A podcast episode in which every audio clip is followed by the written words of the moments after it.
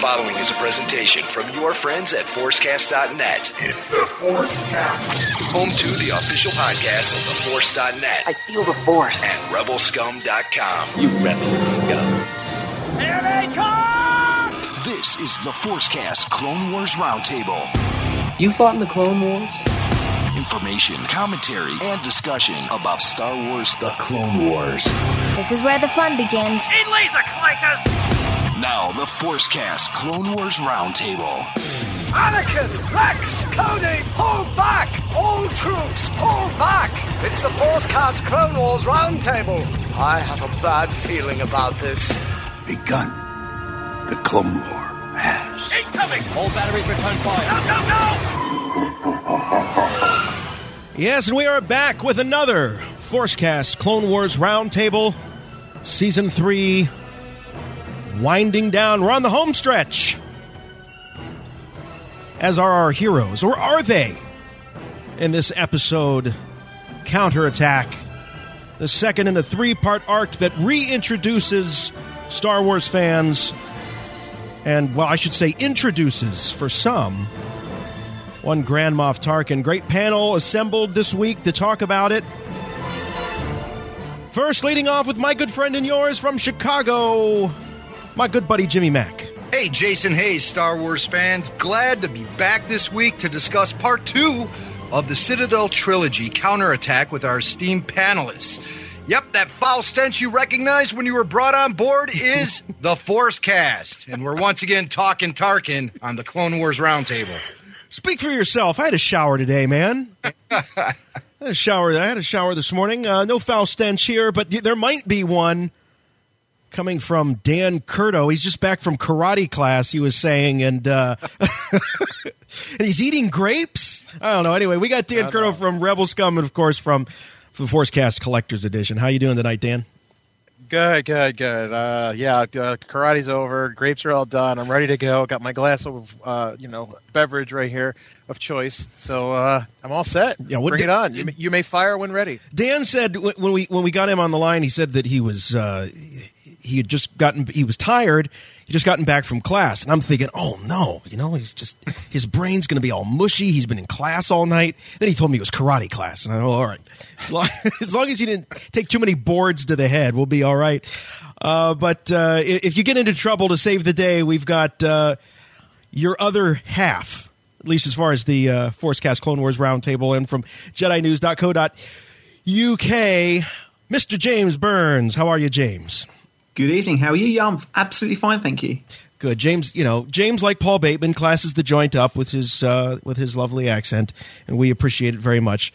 Um, good to have you with us, James, and thanks for staying up late. Um, for those of you listening live, we are rec- recording this before the weekly show to help accommodate our good friend from across the pond, James. All right, much appreciated.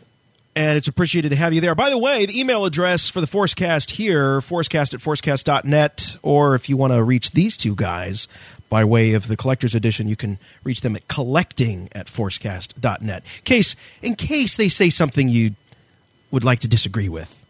I don't know. We'll see. We'll see how it goes. You, you might. I don't know about it. Curto, I'm going to be very interested to see your take on this episode, but let's let's do the tail of the tape. Episode details here. Episode number sixty-three. We are in Season three. This is Episode nineteen. Just three more episodes to go. Original air date, March fourth, twenty eleven. Written by Matt Michnovetz and directed by Kyle Dunleavy, two names that should be familiar to Clone Wars watchers. Um, and the fortune cookie. You know what? I don't think I have it. Does anyone remember it? Yes. The fortune cookie is a take on Murphy's Law. Anything that can go wrong will. Ah. Well, that's pretty appropriate for this particular episode, I, th- I think. Um, let's let's just lead off with the big one. This is the one that had everybody up in arms, so much so that Dave Filoni had to post uh, like a eulogy on his Facebook page. Oh. the, Did he really? Yeah. The death of Echo from Domino Squad. And I, oh. I'm I'm sorry, Dan, I'm sorry to say, but I didn't even realize that that was Echo until they yelled Echo. I, they all look the same to me. It's like, you know, it's like cars. I grew up with a brother that by the time he was three, four, five years old, he could see any car going down the street, tell you the the the, the make, the model, whatever. Clones are like cars to me. I have no... I cannot tell them apart. I know that some of them are different colors. Unless they're calling each other by name, I can't tell. So the drama was lost on me at first, uh, Dan, because I had no idea that was Echo. Were you oh. were you were you shocked? I was. Uh, well, you know, it's funny because before that happened, I mean, we're we're jumping ahead a little, but who cares? Uh, before that happened, I was thinking to myself, well, gee, the clones really aren't doing much in this episode except running around and. You know, it seems like the, the yellow clones are the equivalent of the red shirts in Star Trek. I mean, they just get knocked off every away mission. But yeah. I recognized clone because or Echo because of the handprint on his armor. Handprint, yep. Yeah. Mm. Uh, now, you know, Rookie's one of my favorite episodes from series really came into play. So, you know, you kind of have a little bit of history with the character throughout the season. So his his demise was uh, unexpected and a little sad. I had a little tear.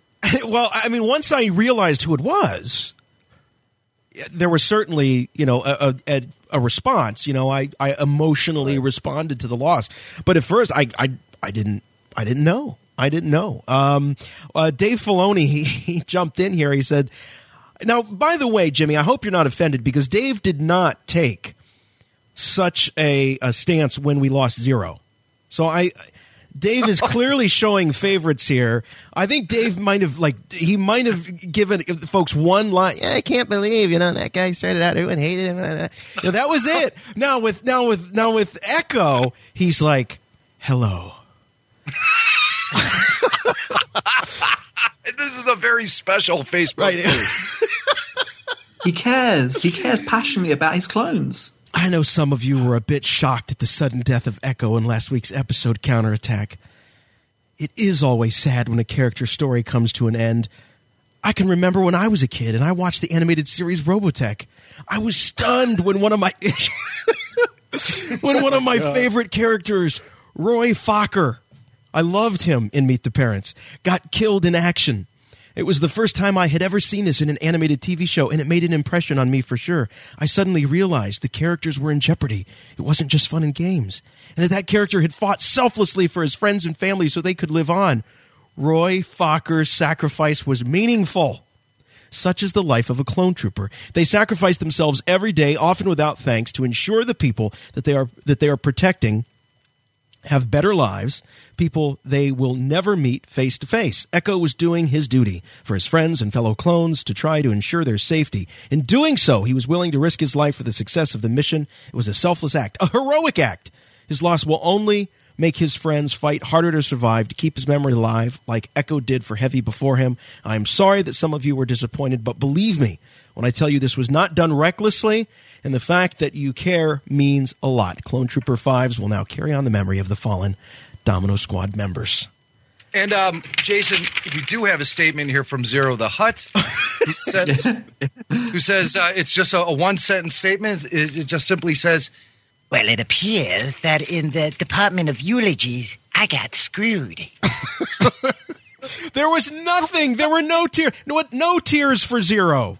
No tears for Zero. And Dave's got to write this thing. Now, I mean, clearly, um, I think Dave was probably responding to some folks who were like, wait a minute, you know, maybe some of the kids out there and the parents watching this with their kids. Um, that maybe there was some reaction there, but I, someone please, James, explain to me um, Echo's heroism uh, in this instant, because I thought that he just he just kind of ensured the destruction of their only way out.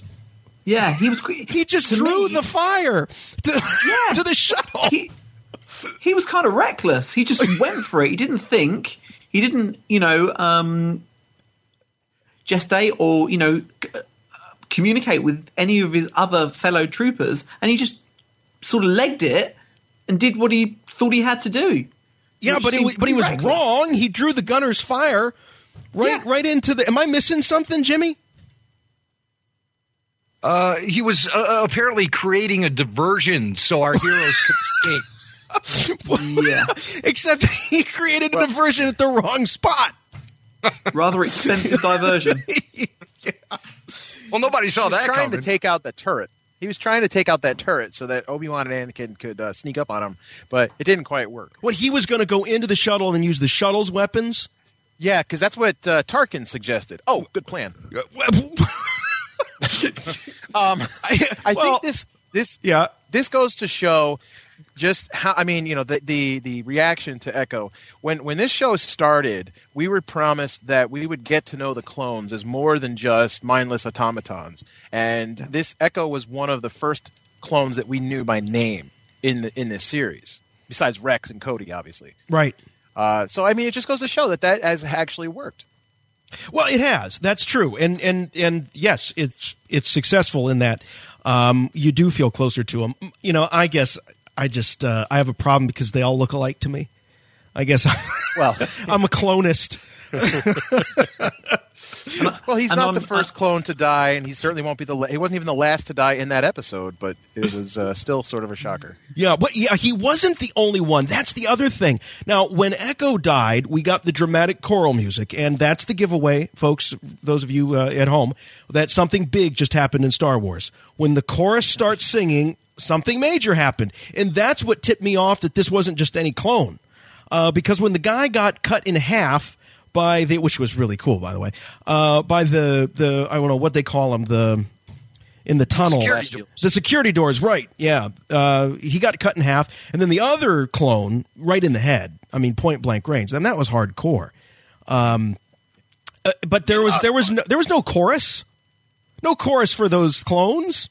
Well, we didn't follow their story from being, you know, quote unquote rookies to becoming an ARC trooper. You know, we, we've been following Echo through – this is the third episode. Oh, no, I'm sorry. It's been, this is the fourth episode. Right. Featuring him. He has his own action figure. He's He's been around, you know, in, in the Star Wars, you know, pool of knowledge for three years now. So, you know, obviously uh, fans grew attached to him. Rookies is one of the all-time fan favorite episodes. And so yeah. It doesn't surprise me that a lot of people were upset to see him go. Yeah, I smell a variant, by the way, or at least a new action figure. Dan, what do you think? Are we going to get charred? Uh, I, I, Are we going to get I charred Echo? A lot of potential. I saw. I spotted a lot of potential action figures in this episode, man. I, yeah. I would even. I think we'll see it. I think we'll see it. Yeah. The um, you know, I, I thought what was kind of interesting. We before we leave the topic of dying clones, is uh, is Obi-Wan. Obi-Wan, you know, last time on the on the round table, we were talking to the guys from the five oh first, and they kind of were pointing this out. Obi-Wan doesn't seem to really care. And I and I, I think that maybe his problem is he's trying to remember their name. Like, oh, who was that? Who was that? Oh, but maybe he's like me. He can't tell them apart either. But, but you know, even Peel, he looked ticked. He looked ticked. Although, oh, go ahead, James. He looked ticked all the time. James, Well, yeah, yeah he kind of does. He kind of does. But oh. I thought it was striking because they do a close-up on Obi-Wan and then they do a close-up on Peel. And Obi-Wan is pretty much – he's pretty – you know, he doesn't really have much expression. But even Peel, man, he's he's ready. He's ready to fight. James? Yeah, when uh, Sobek threatens uh, Even Peel when when they've been recaptured and says, well, you know, I'm going to shoot – I'm going to start shooting unless you give me your half of the information – he turns around and says, well, that's what they're here to do. So, you know, if you need to kill them, kill them. They're here to die. Yeah. No, he says we're prepared to die. And I think yeah. there was a moment where it was like he was speaking for himself. He's prepared, but is he prepared to watch his men die? Because he looked – he did not look happy. Mm-hmm. He didn't, but he didn't. Well, not that I expected him to look happy. I mean, don't get me wrong. But, I mean, he had an emotional – Uh, response to it, whereas Obi-Wan did not appear to. Right. Yeah. Even Peel could not maintain an even keel. It's, um, you know, you try Obi-Wan, saying that after a few drinks. Obi-Wan uh, obviously is displaying the, the Jedi attitude toward lack of attachment, you know, and I, I think that's apparent in, in this this instance. However, I mean, he could be, you know, as a general in the army, maybe he's becoming more battle-hardened. However, on the other side of the coin, the Jedi also are based, you know, they're, they're steeped in compassion, too. So they obviously must have felt something in the Force, you know, losing a comrade that way. But being a professional, being a, a general, you have to move forward. You well, cannot just you know, stop and mourn the loss of each and every trooper that falls at, at your side. Right? Was and the I think was the clone the that was, when the when the clone was the clone uh, Jim that was that was killed there in front of Even Peel, was that one of his men, or was that one of the the troopers that came with uh, uh, with Obi-Wan and Anakin? I think it was one of his men. Okay, yeah, that's kind of what I thought. That's sort of how I took it. Like Obi-Wan wouldn't have had, you know, maybe any connection at all to uh, to that. And and the folks on the chat are saying it's attachment, it's attachment, it's attachment. And maybe that is the case. Maybe Obi-Wan is just better at keeping those those feelings, uh, well, Satine aside, um, those kind of feelings. But but I thought it was interesting. Also about Obi-Wan, he kind of he's the moment when he sees R two, he says, "Good to see you, R two." And I thought that was, I think that's the first time he's ever been kind of, uh, well, happy to see R two. Yeah, like anyone... He actually acknowledges R two. Yeah, yeah, exactly. I thought that was. No, it's, a, it's a far cry from their reunion in episode four when he says, I don't ever recall owning a droid. uh, you know what? It's funny, Jimmy, that you bring that up. It's, it, you know, we, you and I have been doing this together too long. We just think too much alike, because I had a note originally to bring that up, and I thought, oh, no, that's kind of a rabbit trail. We don't want to go down and start talking about episode four. But, but I had the same idea. And I wondered, to, I just want to throw it out to you guys, and we'll we'll make this quick because this is not a roundtable about Ep four, but this is the same character, right? Do you all think that Obi-Wan is just still kind of playing the role uh, in Episode four of kind of of the crazy old man, and he's not quite sure how much to lay down on Luke? He's not going to be like, oh, that's the droid that your father, you know. He's not going to go into that, right? Or is or does he? Is he? Is it a bad? Okay, is it one, is it one, two, three? Is it a bad retcon issue? Um, or two, is Obi-Wan just continuing to play it? Or three, is he a crazy old man and he actually forgot? Probably all of the above. Because, I mean, there's really nothing for him to gain at the point when he meets Luke uh, there in the, the desert. And, uh, and Luke says, this droid says he belongs to you.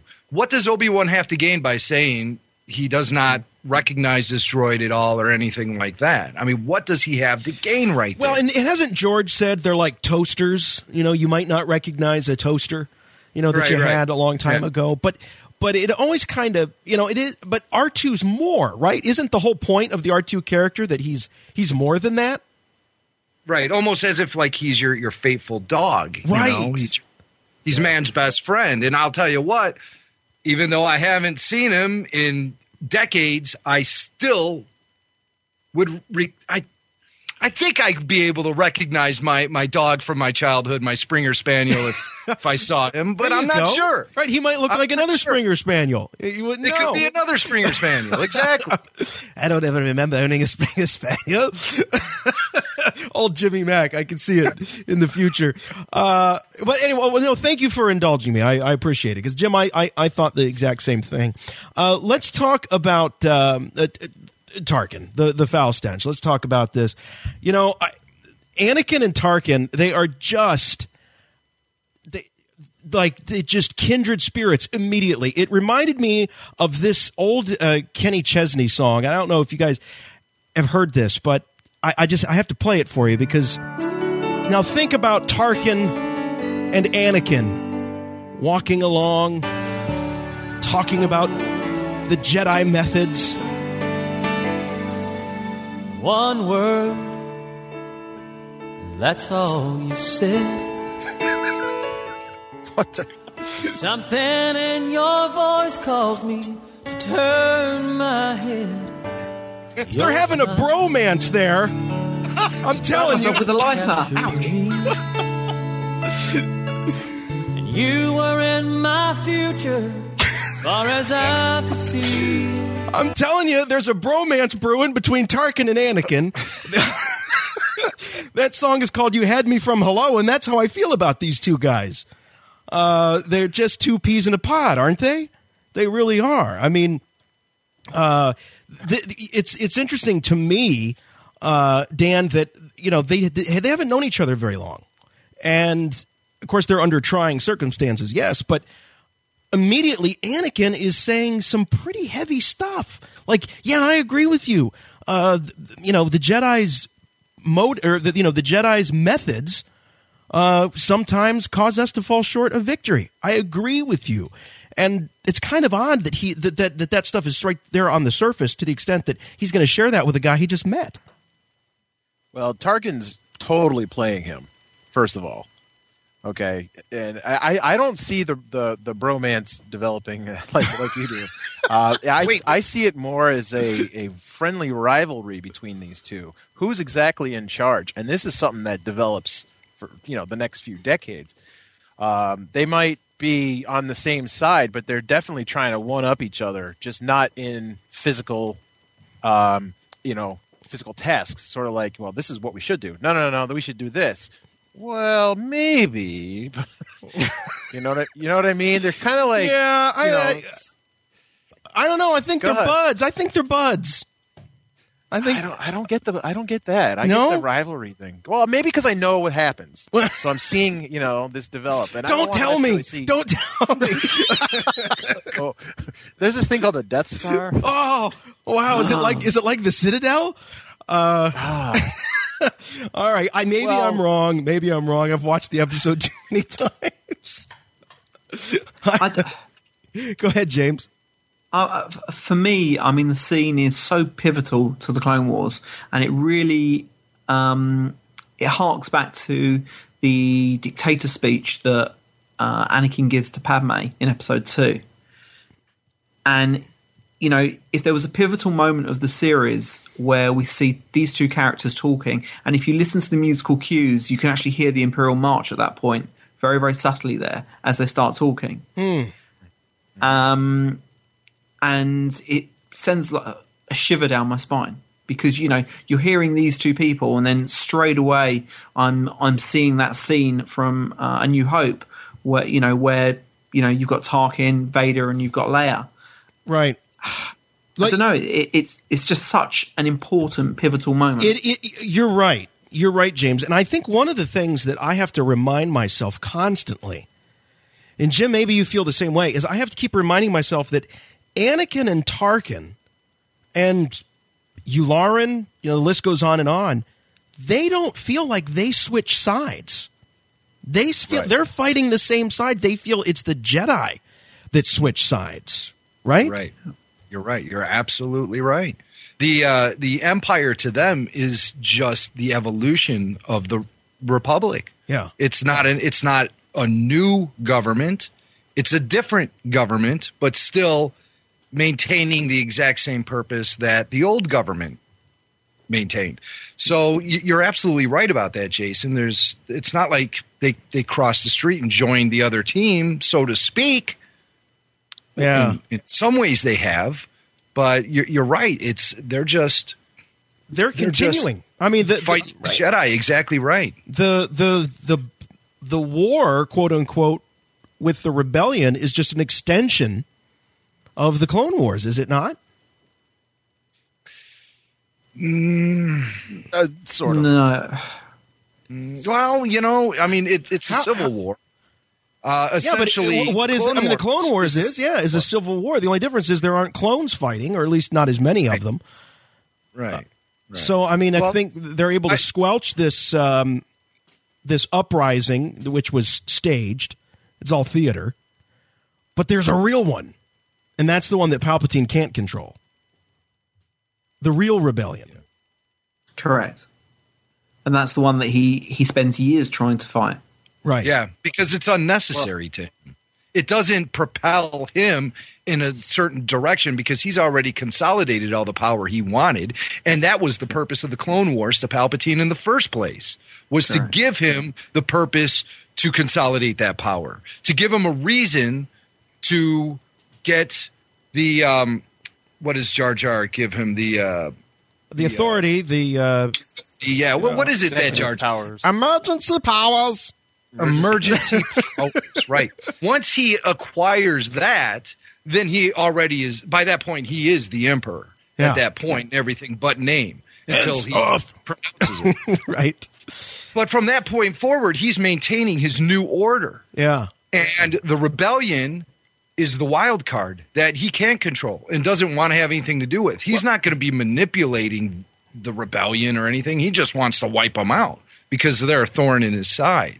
That's not the case here in the Clone Wars. It's an entirely, entirely different ordeal. Well, like you, you said, like you were saying, Jim, they, you know, the the officers, Anakin, they don't cross over, they don't cross the street to the other side, but Mon Mothma, Bail Organa, they do. They essentially they become separatists. Well, they don't. They didn't agree with Palpatine back when he was Chancellor. With everything, that he yeah, did. but they also they didn't agree with. But they all, right, but they also didn't agree with the separatists either. It's you know, kind of right. defined in it's kind of defined in Revenge of the Sith when Anakin and Padme are having that discussion on the, the balcony in at her apartment, and Anakin says, "You're beginning to sound like a separatist. Listen to yeah. you." Yeah, so, right. Yeah, that's so, right. I mean, that's, that basically sets that whole thing up. Right. Um, yeah. All right. I'm sorry. We got to get back to this episode. This this, this would this is good stuff though. Um, so uh, clearly, you know, the writers are throwing us some bones here with uh, with Tarkin, James, by dropping these little lines about, you know, how oh this uh, facility is so formidable, and um, or or you know he he was he's admiring the Citadel. Yeah. He says it's effective. Yeah. It's it's formidable, and Ahsoka is of course horrified of this, but it, wouldn't she be somewhat used to this kind of uh, this kind of uh, uh, uh, rhetoric? Yeah, because she's hearing it from her own master, I would think.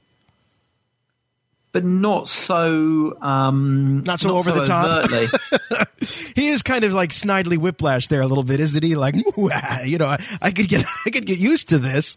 Uh, twirling the mustache a little bit there.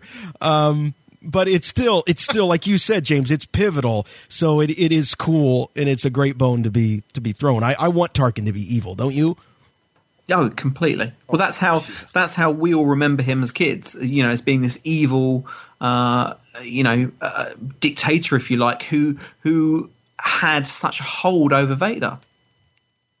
Yeah, I don't. Yeah. yeah, that's the thing I wanted to say before. You you were thinking of a bromance. You have to remember, in A New Hope, Tarkin and Vader, they don't get along.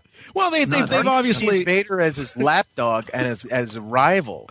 It, and I always, when as a kid, I didn't know about the Emperor, you know, but I always thought Tarkin was the one in charge of Vader, telling him what to do. And then it wasn't until later on that I realized about the Emperor and stuff. But as a kid, I was like, wow, Tarkin is telling this dude what's up. He's, he's you know, going to be something. And then, of course, he wasn't. But, yeah, uh, that's why I'm excited to see him. I, well, I'm really I want to see this play out, and, and and we'll talk about it here towards the end. The preview that we've been uh, shown via Star Wars dot com for the next episode, the the rescue episode. Um, there's there now they're starting to get specific when they start talking about uh, Palpatine, and a, a little bit of this competition thing that you're talking about, Dan, starts to, I think, show up. Uh, but you have to. Um, It's interesting to think why or how Tarkin would, in the beginning, outrank Vader. Um, and the only thing I can think of is at that time, you got to figure the Death Star is, is being built, you know, prior to the start of Revenge of the Sith. No, I mean by the time you it's, get to it's the being end, built, it's being built now, isn't it? During the Clone Wars.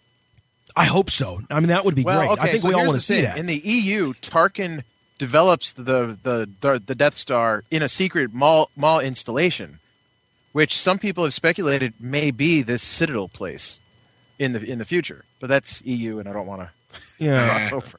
Yeah. Well, but but what I guess what I don't I'm think they'll go there. But so all right, Palpatine at this point would have two really deep dark secrets. The first one is. Well, he's a Sith Lord, right? And he's yeah. he's controlling all of this. Um, a secret that, at this point, I think only Dooku knows. Dooku knows that he's working both ends of this. Anakin yeah. doesn't know that he's working both ends of this. No. I don't think no, he ever knows it. Not until episode three. Yeah. When he realizes he's Mas- been had. Mas Amedda knows. Yeah, Mas Amedda knows. Dooku knows. So this is a huge secret he doesn't even entrust to Anakin. His second biggest secret is the Death Star. And that is the secret he entrusts, obviously, to Tarkin at some point after this particular episode. So that, I think, is what elevates Tarkin, I would think. Right. See, I have I have a real issue with them building the Death Star right now. because if it's going to take them all this time to build the Death Star and have it ready, you know, for eighteen, nineteen years later, mm-hmm. then how can they build, or, you know, how can they almost complete Death Star two in such a short period of time? Oh, because they were already working on it. Oh, I yeah, think. yeah. They they were planning multiple Death Stars. Yeah, yeah. It was a, yeah. It's a franchise. They, okay. Death Stars are off. We only knew about the one, like they, right? You know, yeah. It's like White Castle. You know, before we before we only more gray. This, I yeah. got one question that I was kind of wondering based on what we were discussing. Um, does Tarkin know that Vader used to be Anakin? At the time All of right. New Hope. Okay. All right. I'm, you brought that up. Let's let's talk about it because we've got we got a ton of email about this. Uh, no, Jim, we just got um, every. It seemed like everybody was just trying to pick apart the dialogue in episode four to, to to prove this. Here's sure. one. This is this is from Aaron. Aaron writes, Tarkin definitely, and he puts definitely in italics, so you know.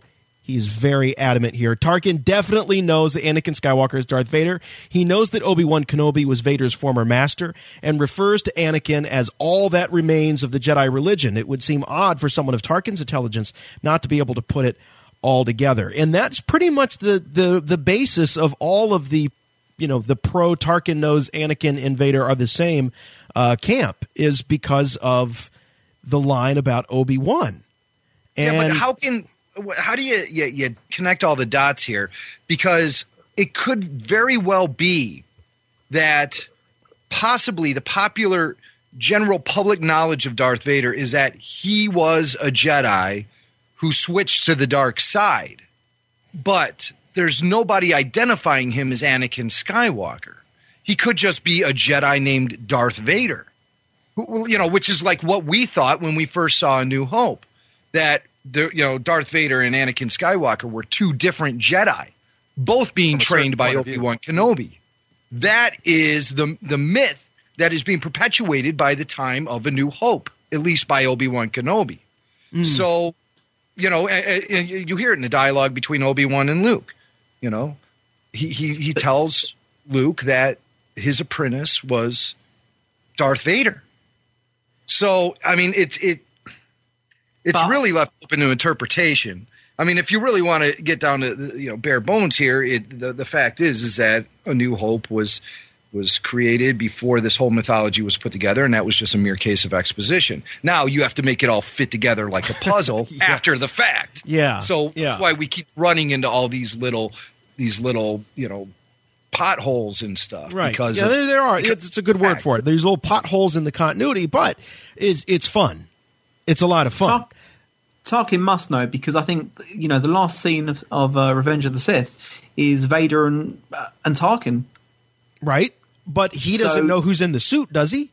Yeah, how would he yeah, know? Yeah, but I'm, you know, yeah. I'm sure the Emperor would have, bearing in mind that the Emperor's uh, put a lot of trust in Tarkin to elevate him to, uh, you know, the position of Grand Moff, that, in my opinion, well, he would know that, me- you know, this this... This person that suddenly turned up, James, out you, of nowhere. You, James, you might not get this reference being in the U K, but, but it's a Seinfeld reference. You guys, uh, Dan, you and Jimmy uh, know Seinfeld. You remember the episode when George was talking about coffee shop George and relationship George, and the two can never yeah. come together? Well, isn't there like yeah. Sith Lord Palpatine and Emperor Palpatine? Yes, yes. You know, and so he would keep those worlds separate, wouldn't he? I don't yes. think he would like right. be sitting there chilling with uh, Tarkin and being like, "Oh, well, hey, guess what? You know, let me tell you about this Anakin guy. You know, want to know a secret? Well, don't you got to remember too having having that knowledge of who Vader really is gives Palpatine a lot of power over him, and Palpatine doesn't strike me as the kind of guy that just hands off the power right. to anybody. Right. Mm. You know, mm-hmm. so he's going to. And in fact, I again E U, but I seem to recall uh, at least one comic book that delved into this a little bit, where they tracked down the people who knew Skywalker's. Was the one who blew up the Death Star, and they they took out everybody that knew the name, trying to find him. Oh, yeah. And Vader was, was like, Vader, was that Vader's Quest? Vader's Quest. Mm. Yeah. Now I don't know how this fits into the canon now, but I seem to recall that Vader was very much, I want anybody that knows the name Skywalker dead. Hmm. Interesting. Very well, interesting. I, I you know, I'm, I, it's it, like Jimmy said, it's definitely open for interpretation like so many things. But it, what I was surprised by these emails is that there was like no doubt in the minds of these folks. Um, uh, we got, this is, this was on the forums. This was sent in, uh, mm-mm-mm. who wrote this? That's not signed. But anyway, uh, this, you can find this in our forums. Uh, they have the dialogue. Okay, here's the dialogue from A New Hope. He is here. Obi-Wan Kenobi. What makes you think so? A tremor in the Force. The last time I felt it was in the presence of my old master. Surely he must be dead by now. Don't underestimate the power of the Force. The Jedi are extinct. Their fire has gone out of the universe. You, my friend, are all that's left of their religion. He says, this makes me think that Tarkin knows Vader is, was Anakin, unless Tarkin's connection between Jedi and, quote, their religion is referring to the Force in general, as if he believes that both Jedi and Dark, forcing, dark Force-using uh, warriors like Vader subscribe to the same religion. Even if that's true, when Vader says he is here, a tremor in the Force, last time I, f- I felt it was in the presence of my old master, he's clearly saying my old master Obi-Wan is here. And um, so... That's right. You know, again, there's a pretty good case to be made. Which do you prefer? Uh, Jimmy Mack, do you prefer Tarkin knows or doesn't know? I prefer the actual identity of Darth Vader is top secret information known to only Palpatine and Vader. I don't think Tarkin knows. I don't think Tarkin can make the connection between um, Darth Vader and Anakin Skywalker, even though... Yes, it's true. Vader does reveal that Obi-Wan was his former master, but I don't think Tarkin has the knowledge to say, well, Obi-Wan really only had one Padawan. It says right here on the back of his trading card. You know, I mean, there's no way he really knows. Yeah. You know, I mean, I don't think that, that the Jedi Order was an open book where you could just, you know, they had like a yearbook that came out every year and you paid, you know, anybody could buy it and you'd flip through it. I, I think that the, the Jedi Order, albeit a public entity, was a secret society, and they kept all their information very close to their chest. And I believe that Palpatine and the Sith are the exact same way. And I don't see Palpatine sharing that information with Tarkin. I don't see Vader sharing that information with Tarkin. Tarkin is a, a military man. He's a bureaucrat, and he, he does not believe in the Force, and he really only serves one purpose to the Sith, and that's just to maintain the Death Star. Because the Emperor can't be everywhere at once. Yeah. So what happens? The Death Star gets destroyed. So when they build a second one, they put a, a, a lesser bureaucrat in charge of it, and who who basically has very little power at all. It's obvious that Vader is in are you charge. Talking about, are you talking about Jared? Yes, I am. I, I like yes, Moff Jared.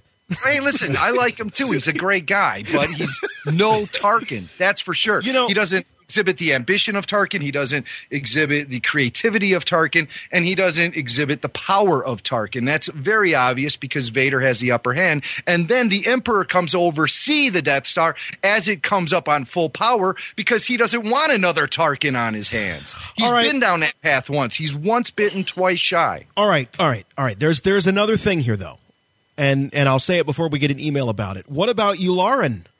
Yularen's sitting there at the table with his big old mustache, in his, in his shiny white suit. He's sitting there at the table. Nobody knows, is more intimately aware of of Anakin's M O in terms of battle strategy and all the nuances and all the things that make him tick more than Yularen. Wouldn't Yularen point him out? And we'll see, he did. He told Admiral Mahdi right before that meeting, which is why Mahdi was all uppity with Vader. And it's like, well, I'm not afraid of your power. Right. Yeah, right. I know who you are. You're that little boy are. from Tatooine. yeah, that's that's why Vader's so mad, because they're all they're all dogging him. Yeah, they yeah, all just found out yeah, in that meeting yeah. that he's the whiny right, kid. Plus, Yularen's got that fake mustache, so Vader's thinking maybe that's one of those guys I already killed. you know, yeah. I don't know. There's something going on. That mustache is showing up a lot lately. That's right. I love it. But uh, so Yularen may know. So I think between the, I think that it's likely that they do know.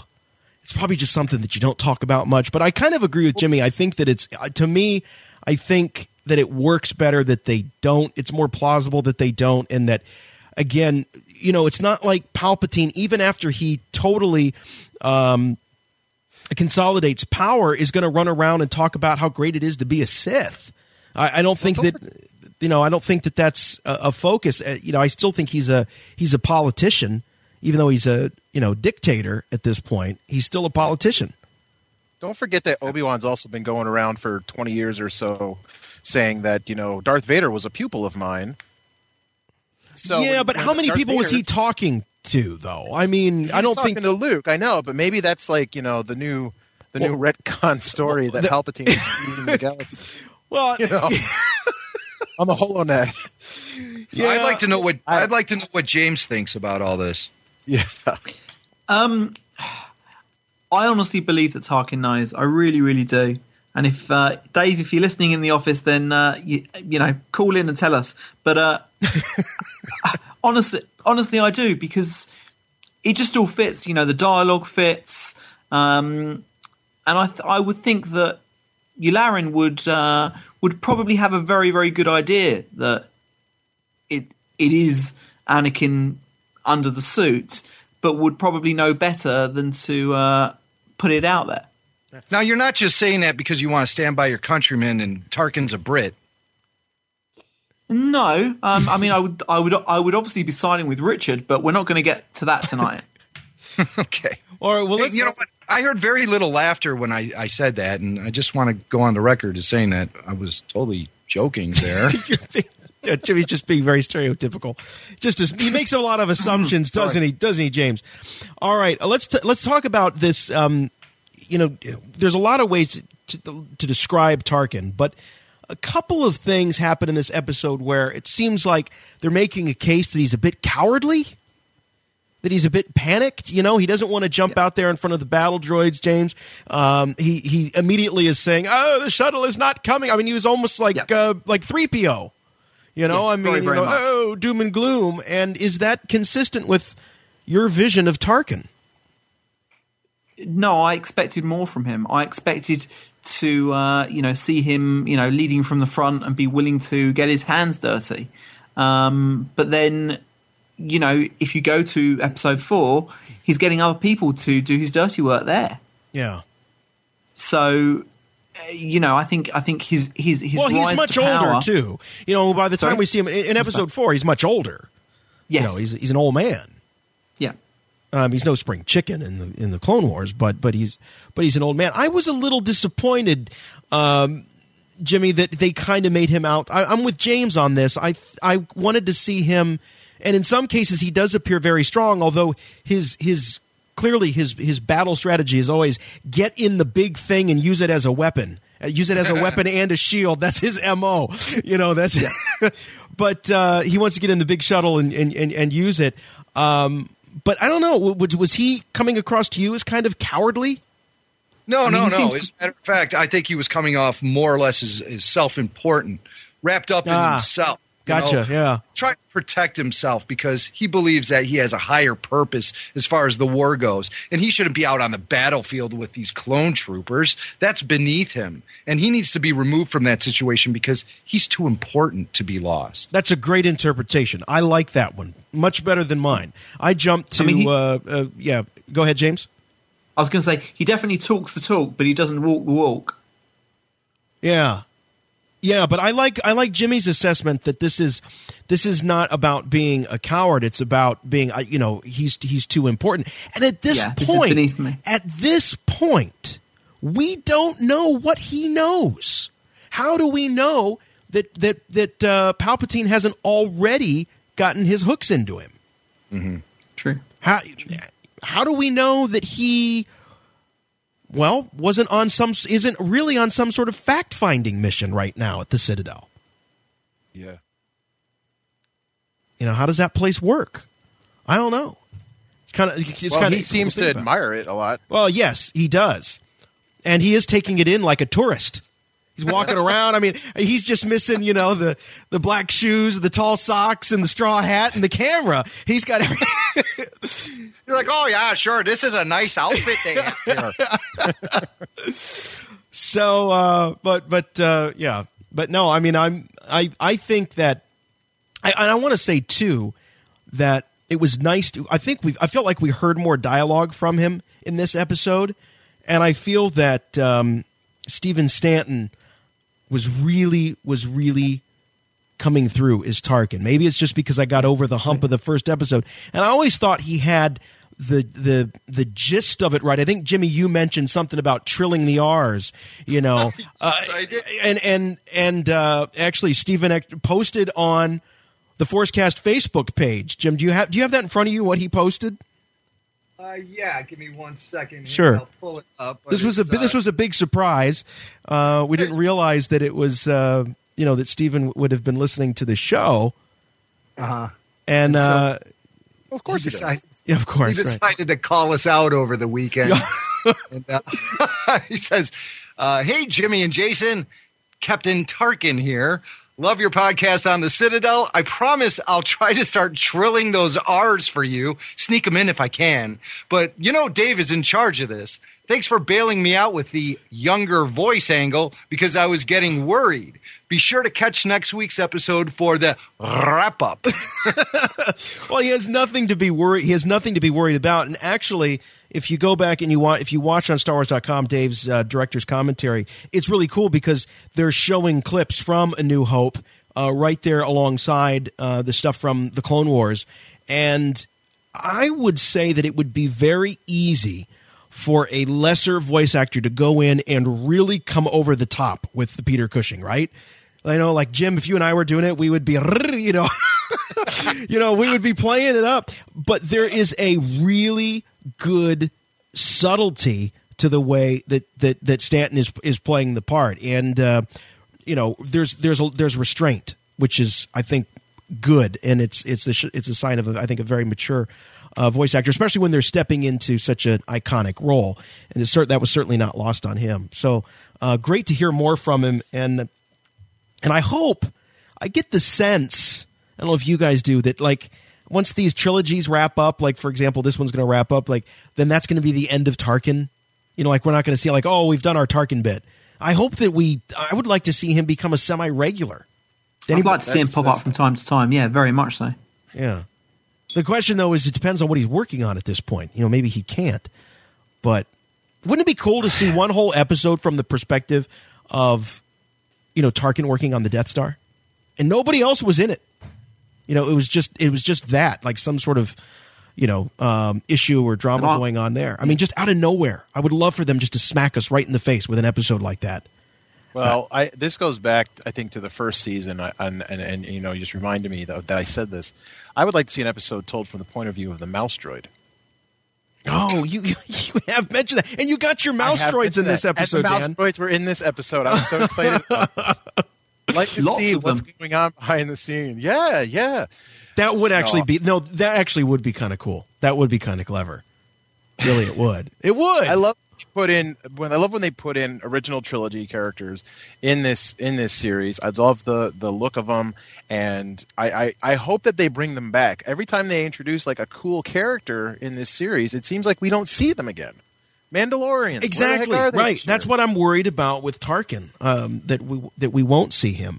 Um, something that we did see in this episode, while Tarkin was a welcome, um, the the, the battle droids.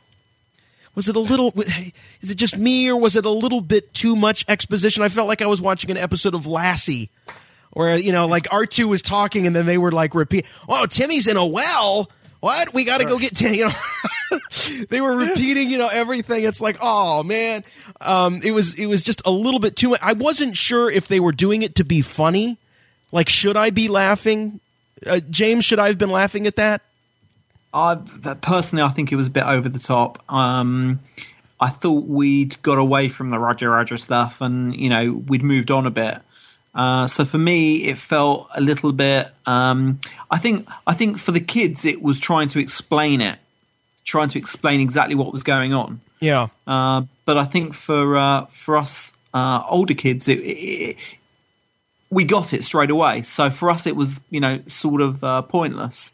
Um I understand why it was there, but it it, it was getting a bit tiring. Yeah, uh, I, I agree. Yeah, I agree. I agree. Jimmy, am I being too hard? Are we being too harsh on the no. battle droids? I don't think so. I don't think so. I thought it was a little cutesy when they were referring to R two as boss. Yeah, um, that was cool.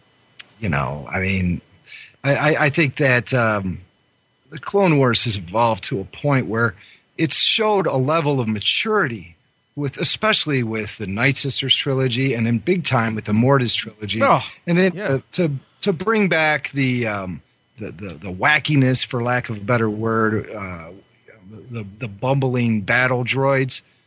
Um, it is consistent with the way they've been presented throughout most of the run of the Clone Wars, but um, I think that not only has the show evolved and matured, I think the audience has too. And um, I don't know if we really need that anymore. You know, I, I just don't. Yeah, I think that, that I, th- I think you're right on there, Jim, is that it feels like it's a step backward in a way. A little bit, a yeah, little bit. Yeah. I like comedy. Mm-hmm. I love comedy. As a matter of fact, we have someone on the phone right now for Dan Curto. Dan, could you take this question from our listener? Uh-oh. Uh, sure. Here we go. Here we go.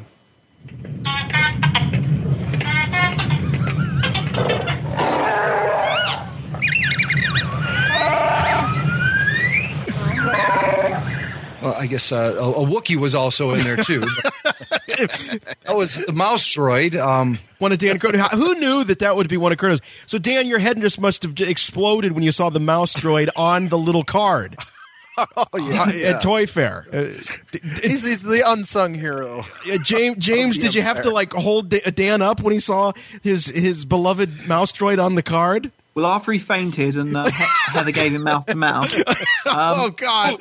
More than we well, wanted. Let's talk about that.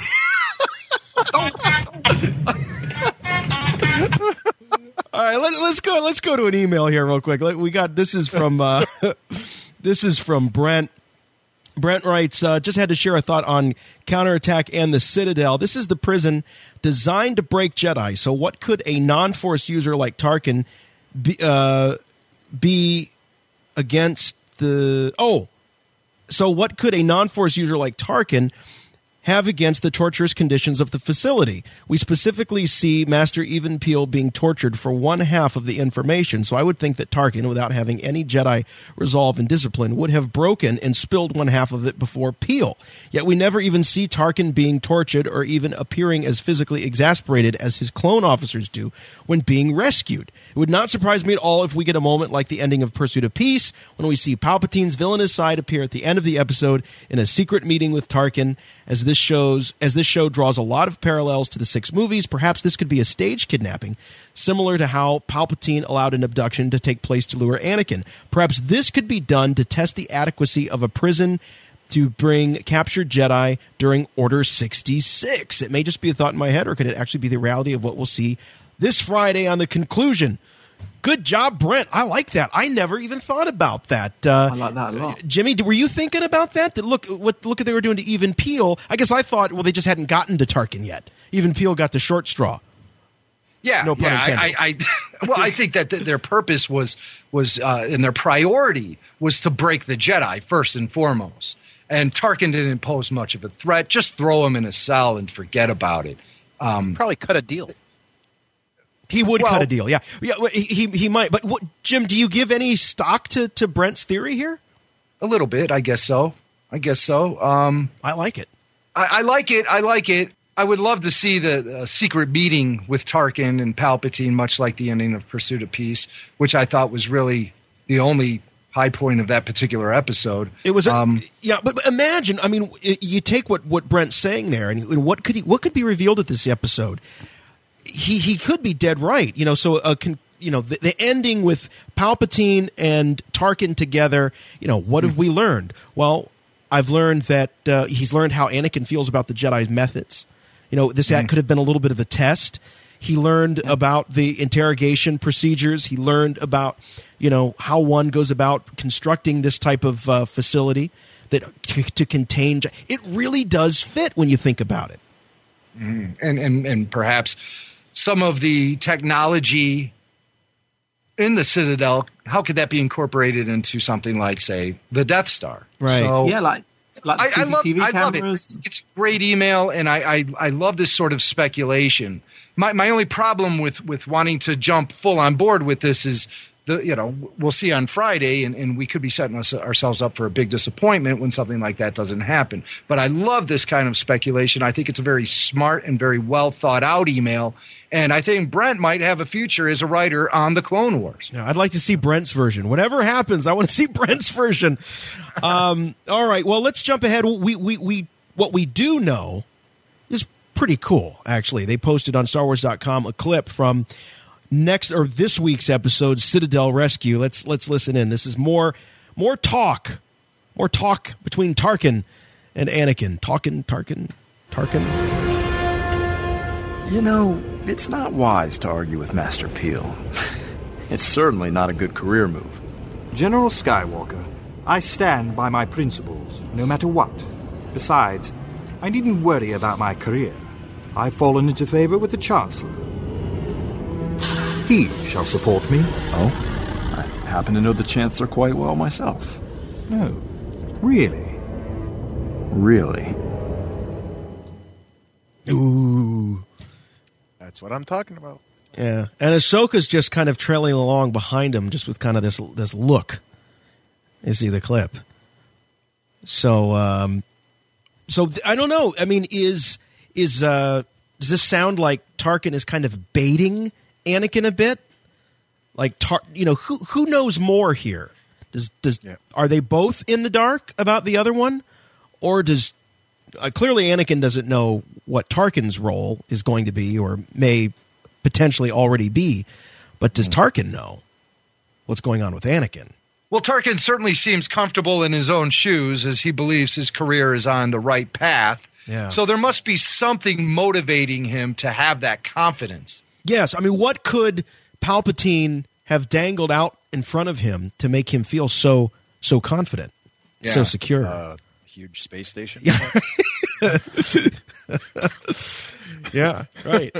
Just spitballing there, right, Dan? Just well, well, the, Palpatine loves to play his his his two sides against each other. I mean, he right. did that in Shadows uh-huh. of the Empire with Vader and and Shizor. He does that with Mara Jade and pretty much everybody else.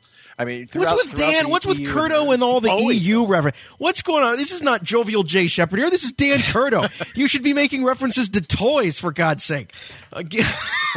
Well, we, we're not yeah, Dan, about Dan, that. Dan, yeah. Whenever you mention the Death Star, you have to say a cardboard Death Star only available at San Diego Comic Con.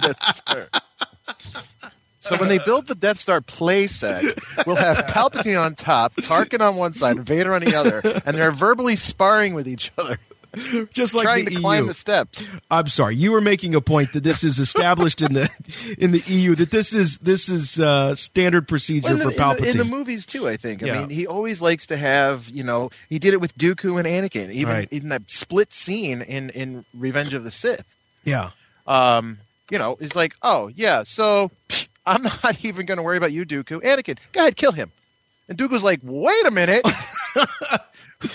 You know.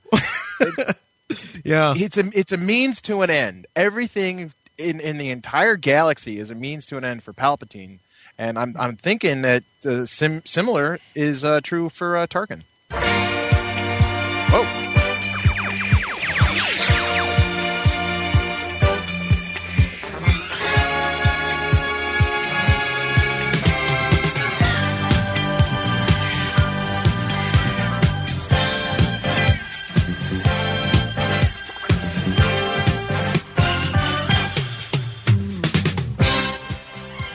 Well, that's going to wrap our discussion about Counterattack.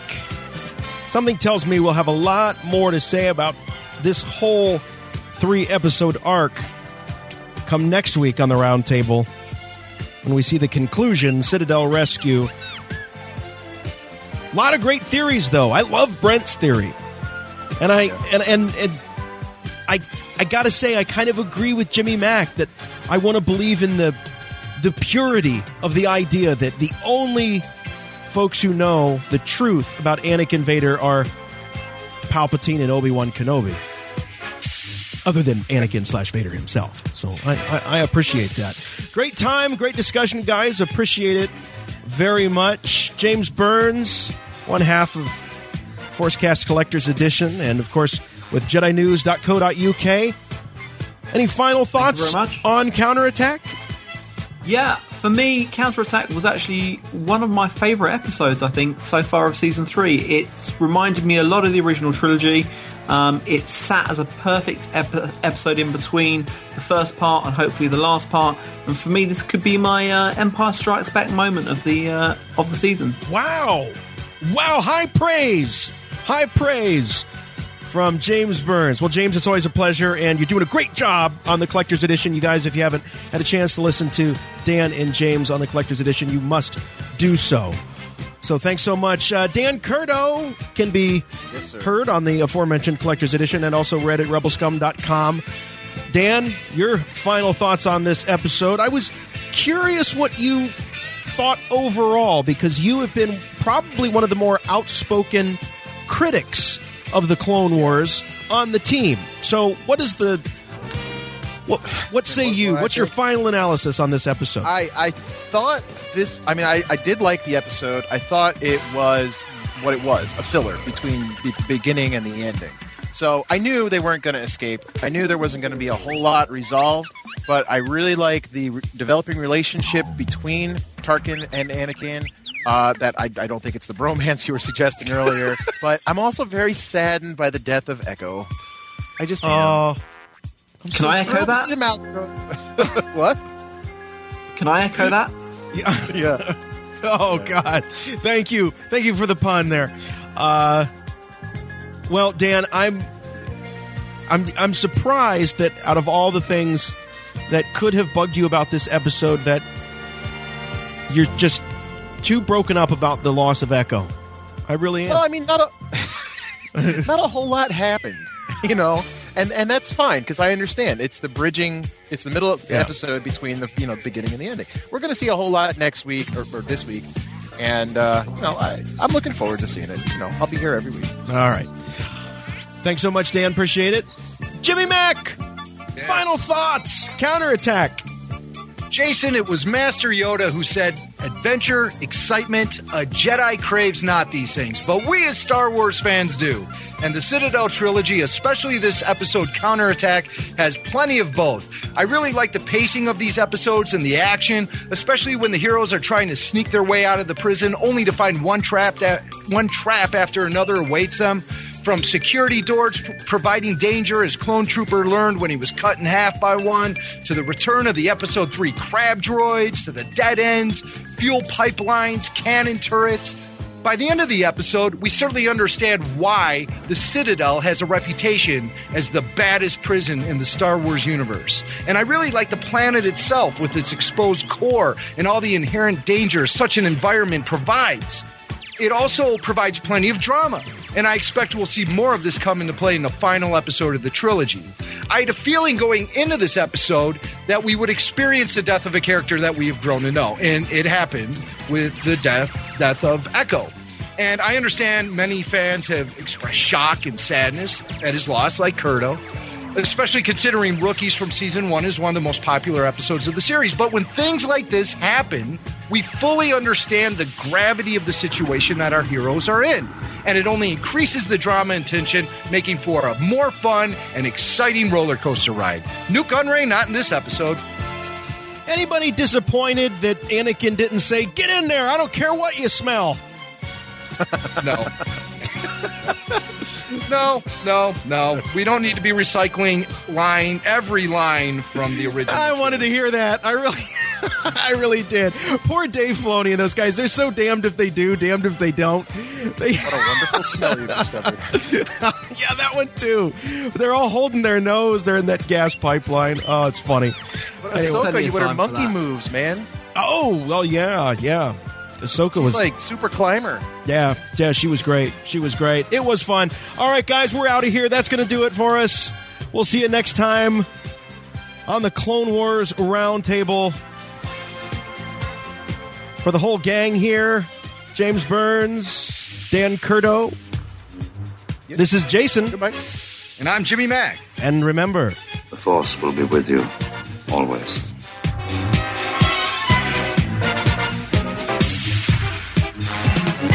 This podcast is not endorsed by Lucasfilm Limited or twentieth Century Fox and is intended for entertainment and information purposes only. The official Star Wars site can be found at w w w dot star wars dot com. Star Wars, all names and sounds of Star Wars characters, vehicles, and any other Star Wars-related items are registered trademarks and or copyrights of Lucasfilm Limited or their respective trademark and copyright holders.